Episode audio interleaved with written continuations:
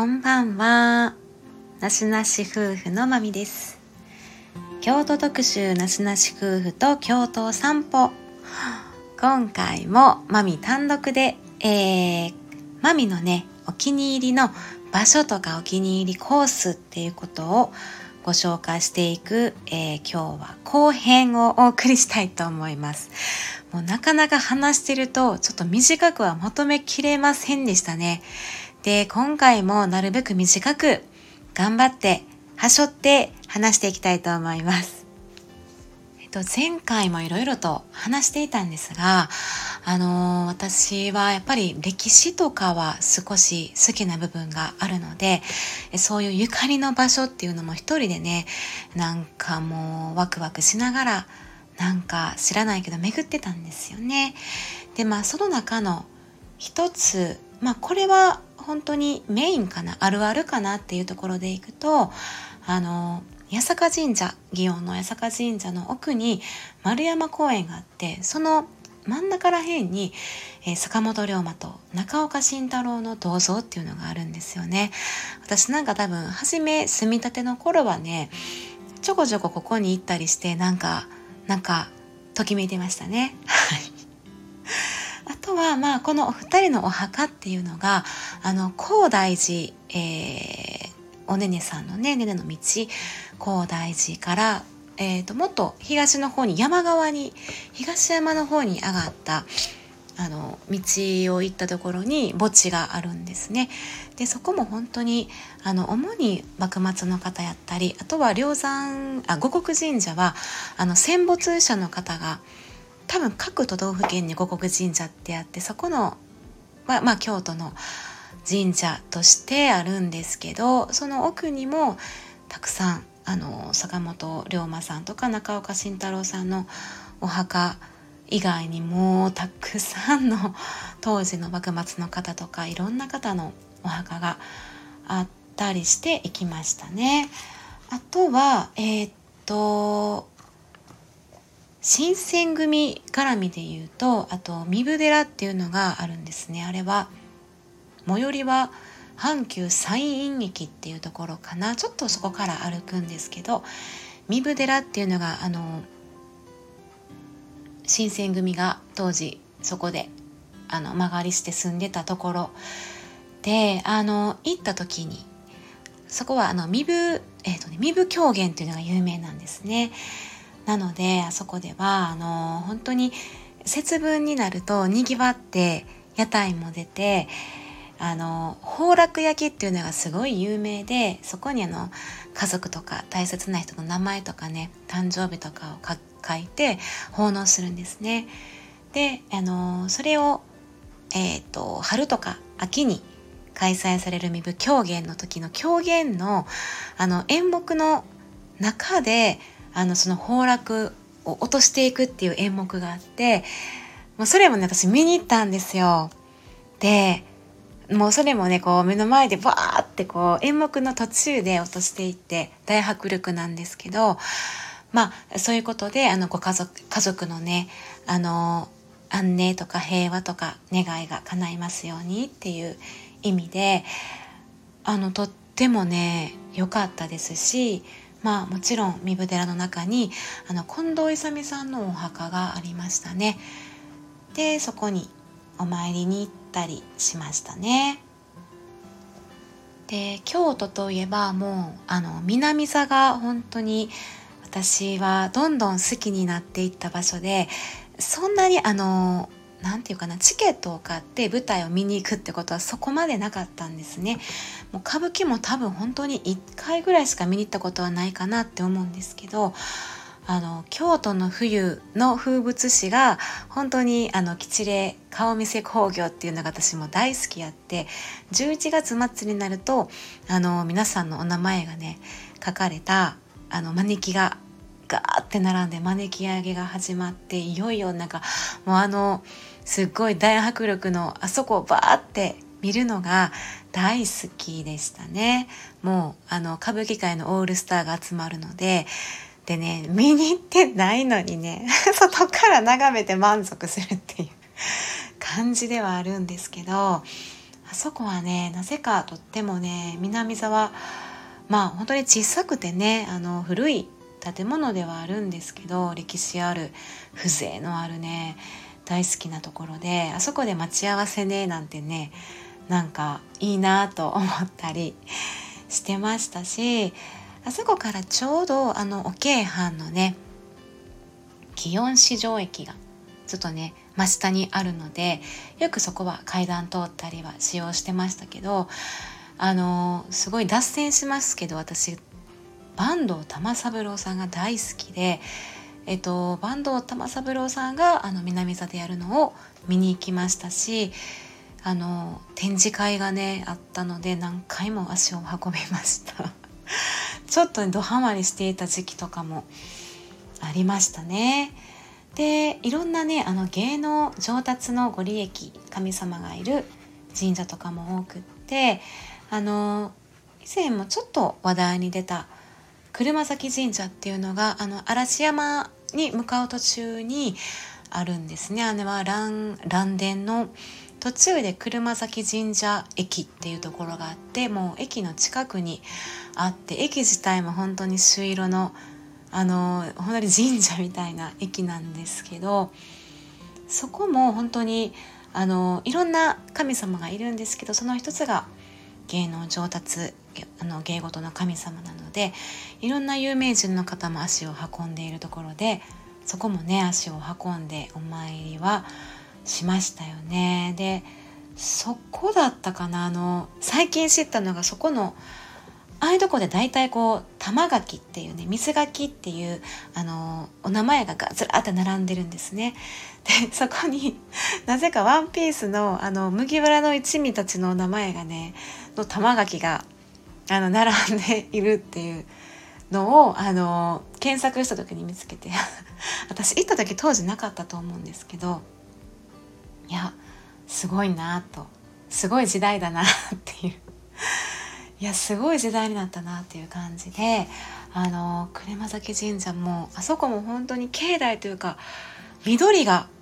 すごい緑がね本当に綺麗でした。自然豊かなところで。神聖なちょっと漂う雰囲気も本当に神聖な雰囲気を感じました。であとはえっ、と、えー、もっと佐賀野の方ですね。なので、えっと、嵐山からもっとえ竹林を通って佐賀野の方に行くところにこれも有名なあの飲宮神社があってここは結構良縁の神様縁結びの神様が有名なんですけどあの「源氏物語」のゆかりの地なのであとは子宝とかいろんな神様がいる中で、えっと、芸能上達っていうとこもあってここもあの竹林とか行く途中で大体コースの一つとしてあるのでにぎわってはいますがここもあの行きましたね。はい。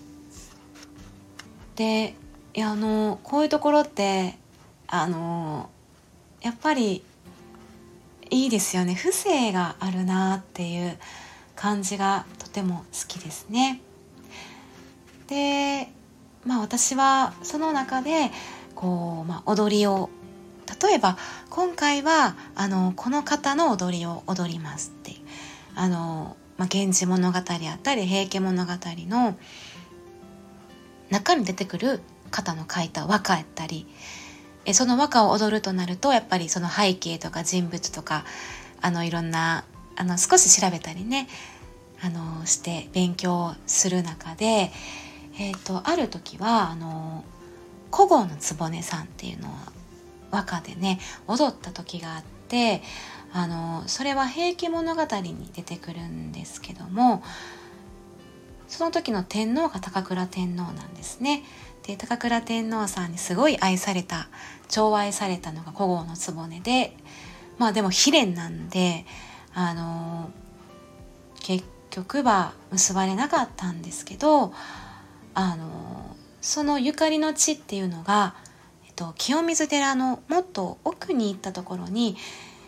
清観寺っていうお寺があっでここはあの観光名所ではないんですねで受付とか人もいないのであの配管料100円をチリンあのチャリンって 入れるだけなんですけどでもここすっごくあの整備されてるのでとっても綺麗です。で雰囲気っていうかなそこの場所自体が澄み渡っていてすっごく綺麗であのそのお寺の横には高倉天皇の岬お墓があるんですね高倉天皇陵とあともう一人あの六条六条天皇だったかなもう一人の天皇さんのお墓があるところでそこもなんかすごい雰囲気なんですけどそこにある清観寺っていう小さなお寺のとこに並んでるんですね。で古語の局さん結局そこであの尼さんになってるんですけどお墓参りしました。でそこもあの市街が見えるんですよ。ちょうどこう山と山の間からあの京都市内が一望できてすっごく見晴らしも良かってあの本当にまあそう眺望がいいのとあとお寺の中の苔がきれかったりその中の景色がとっても雰囲気がねすんごく独特の雰囲気でここもねそのまあ古語の局を踊るっていう時に行ったんですけどだからあのね行き方っていうのがあとバスで行くとちょっと行きにくいんですけどもあの清水寺の途中に小道に入っていくところがあるんですね。でその小道をこう歩いていくと清観寺の方に出るっていう道でルートがあってあの舞台清水の舞台を見て滝を滝滝は違いますね。えっと舞台を降りてで小安の塔っていうのがあるんですよ。ちょうど折り返し地点があるんですね。でえっと小安の塔っていうところを横切った先にフェンスがあるんですよね。でそこをあの夜はね入れないんですけど、まあ、夕方まで明るい時なんですけどそこから入っていくと本当にねなんか林の中に入るので誰もいない少しあの薄暗さはあるんですけどそこを通っていくと静感じで抜けるんですね。で、まあ私は初めてやし、もう高倉天皇、その時は古豪の局になってるから、もう高倉天皇に会いたくて あの、高倉天皇にもう、高倉天皇さんを思思っているんですよね、私は。何の話やねんって話ですけど。高倉天皇に会いたくて、もうもう行くみたいな感じで、まあ通ったんですけど、途中ねそこの小道の林の中の薄暗いとこにえ女性一人歩きは控えましょうみたいな感じがあってちょっと一瞬ヒヤッと怖かったんですがまあ何もなく行けたんですけれどもあのでもねここは結構きれかったのでちょっと行ってみて行ってよかったなと思える場所なので少し本当に隠れ家的なスポットやなと思っていますね。でその嵯峨野の方なんですけど結構歩いていくとあの本当に自然豊かなところであの歴史ある建物というか神社やったりお寺がひっそりとあるんですけど私が本当に行きたくて行った場所っていうのがあの小田木念仏寺っていうところがありましてもうさらにあの奥ですねあの確かバスで行ったと思うんですね。でバスから降りても少し山道を登ったところにありました。やっぱりその時もね本当に人がいない。なんかもう私以外に2人ぐらいしかいないぐらい山の中のお寺という感じなんですけどえっ、とまあ厄除けの千手観音さんがいるところででそこに行きたかった理由っていうのがあのたくさんの石像石で石を掘られたあの羅漢さん仏様なのかな？もうたくさんのあの仏像がぐわーって並んでるんですよね。でそれがあの参拝者さんの手で掘られたっていうだいたい1200体ぐらいあったみたいなんですけどそのもう石造りの羅漢さんたちがぐわー並んでて私もここ絶対行こうと思って行ったらもう本当に良かったですね。こはなんかそれで和む、うん、癒しのお寺でしたねただただその表情たくさんの羅漢さんたちに癒され和まされるって感じでしたね。でまたこれがあの絵になるというかどこをとっても絵になるこうなんか日々の喧騒から離れたいなとか なんか物思いにふけりたいなとかなんか一人でただただ静かに癒されたいなとかそういう時間を過ごしたい時はすごくいいなと思える場所でしたね。でそんな中で私は20代の途中からあの看護師になりたいと思って看護学校に入るんですよね。でそれもあの京都の京都市内の中にある看護学校やったんですけどあの看護学校に入った1年目の春に研修宿泊研修っていうのがあったんですね。でそこの場所があの嵐山にある天龍寺で宿坊一泊っていう感じででもうねあの班に分かれてですね あのそこの本当にあの天龍寺のあの僧侶の方ですっごい有名なお坊さんがテレビとかにも、よく出てらっしゃったみたいなんですけど結構その方の説法が本当に厳しくってあの3時間ぐらいねあの正座をしてっていうのもやっぱりあの看護師を志すまだあのなんていうの卵みたいな状態やったのですごいなんていうかな本当に看護師になる覚悟はあるんかっていうところからこうそれぞれのこう心の迷いみたいなのをね解いていくという感じだったと思うんですよね。だから結構厳しい内容でしたよね。すごい責められてる感じで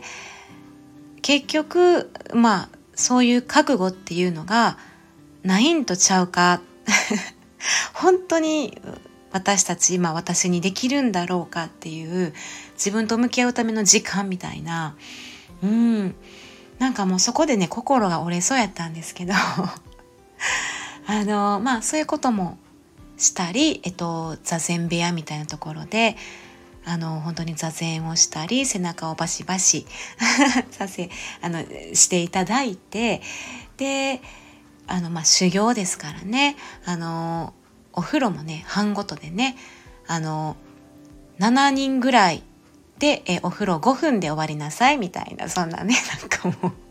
修行がさあったわけでしてね。朝も朝で精進料理をもう音も立てずに何の音も立てずに食べるっていうことでね。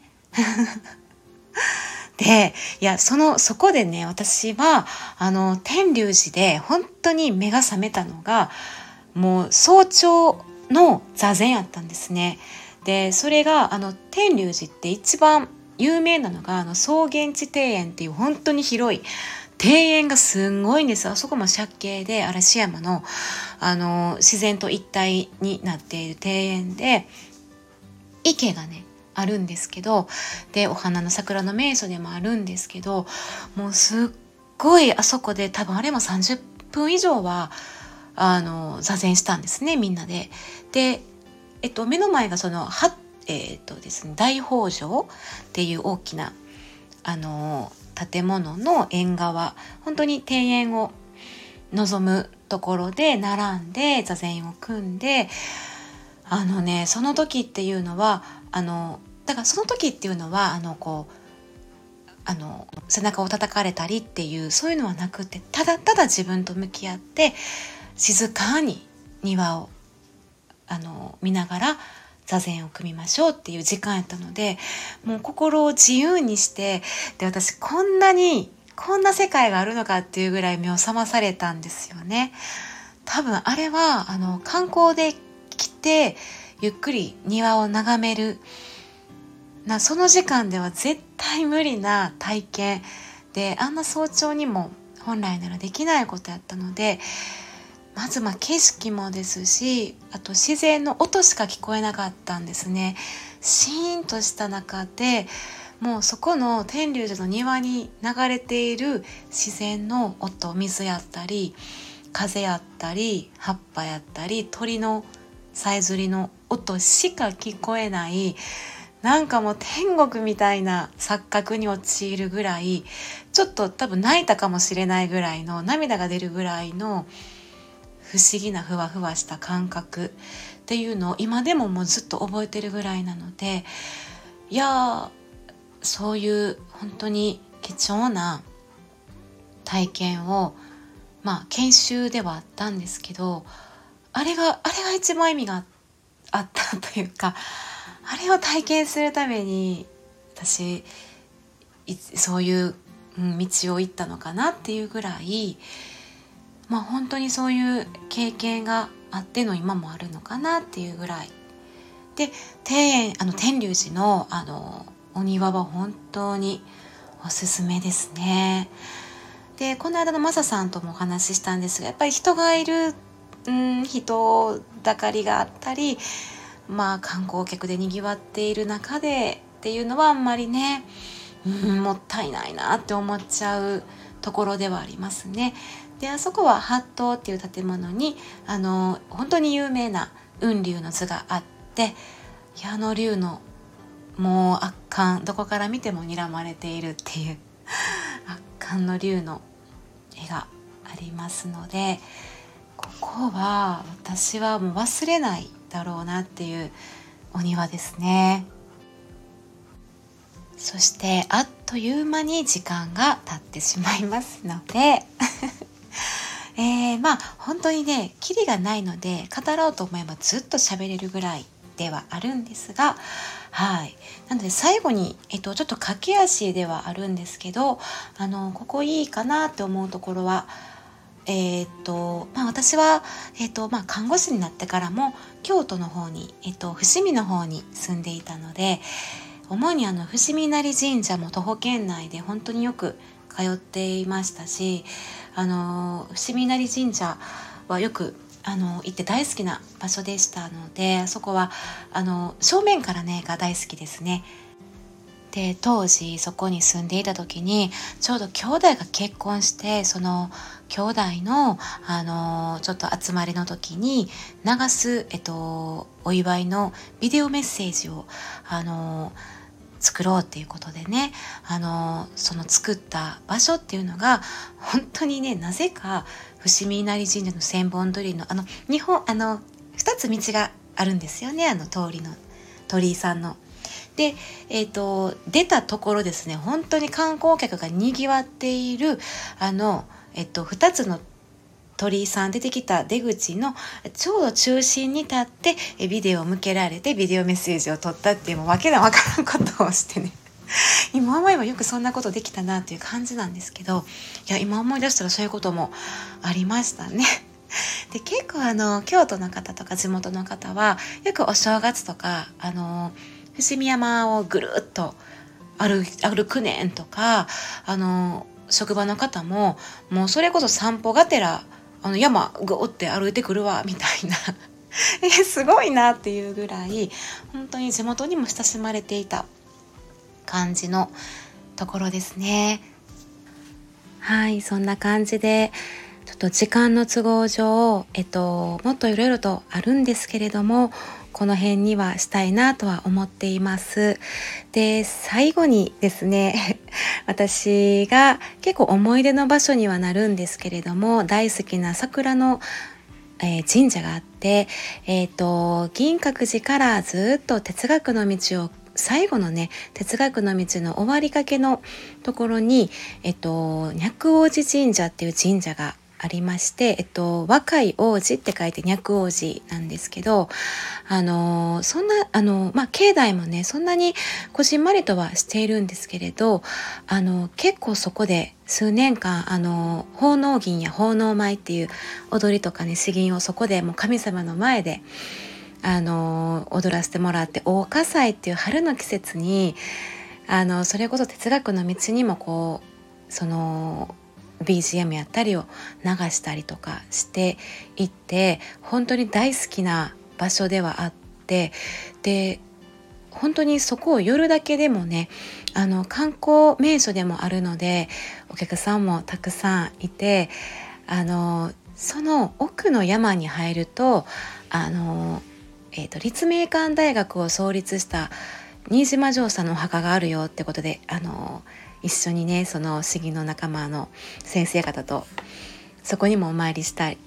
行ってあの結構新島城さんっていうのも私はちょっと京都にいて好きな方であの有名なね漢詩とかも残されてたりそれで踊ったりもさせてもらってるのであの本当に連携してねいろんな物語があのあるんですよね。なのでその京都の地っていうのを通してあの人とのつながりやったりこう自分の自分をこう表現したりっていうことをすごい勉強させてもらった場所だなって思いますね。はいではまたあのまだあの京都特集